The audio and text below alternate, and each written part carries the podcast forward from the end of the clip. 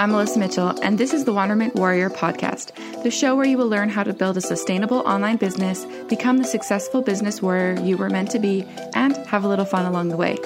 Each week, I'll be sharing actionable strategies as well as inspiring interviews to help you grow in your marketing and branding. Now, let's get started.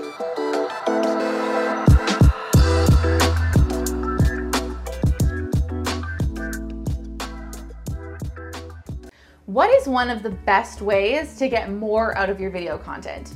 Well, by getting it transcribed. But once you get it subscribed, what do you do with those transcriptions? Not only are video transcriptions important for improving the SEO on your YouTube videos, but they also provide you with much more content to work with. So, how can you make the most of your transcriptions? Well, let's go over three ways together. The first way is by turning it into a blog. So, I really love this option because it brings in even more search traffic.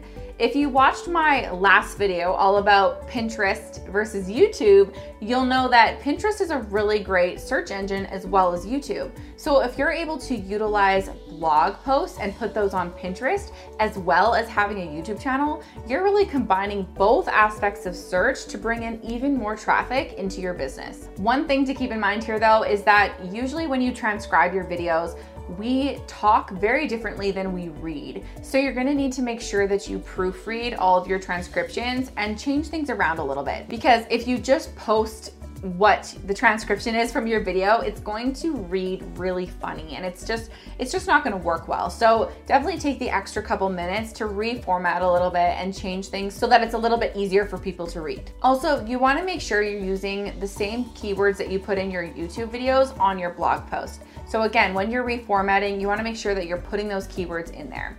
But the good thing is, is that when you follow my system, that your keyword research is already complete from your YouTube video. So it's just a matter of taking those keywords and plopping them in and making sure that it's readable in a blog format. The second way is by creating a carousel post. So carousel posts are really great for engagement on Instagram and it's super easy to take a couple points from your transcription and break them down into carousel posts so that each frame of the post as you're swiping is the points of the video, right? So for example, if I was going to break down this transcription from this video into a carousel post, the post could be the three ways to use your transcription and each image would give each of the points away.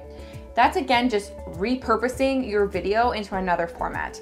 And there are multiple different ways that you can use that transcription into a carousel post. So you could take the three points, you could take uh, one point within one of those points and make a carousel post.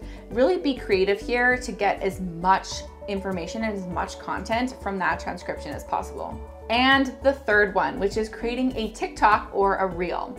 Now, we all know that Reels and TikTok short form video content is really taking off right now. And so, why repeat work when you already have a piece of content that is ready to be utilized, right? Let's take that larger piece of content and break it down. You can do this either by cutting your already created video into multiple pieces or if you want it to be a little bit more organic and a little bit more authentic, because these platforms are a little bit less structured, then you can just take some of those points from the transcription and refilm it in a TikTok or Reel version and upload it there. So there you have it. Those are my three ways to get the most out of your video transcriptions.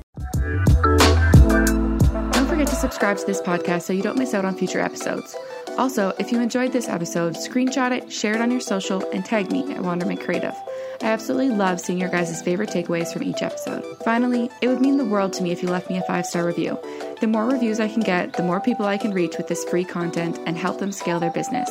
I hope you all have an amazing day, and I'll catch you next time.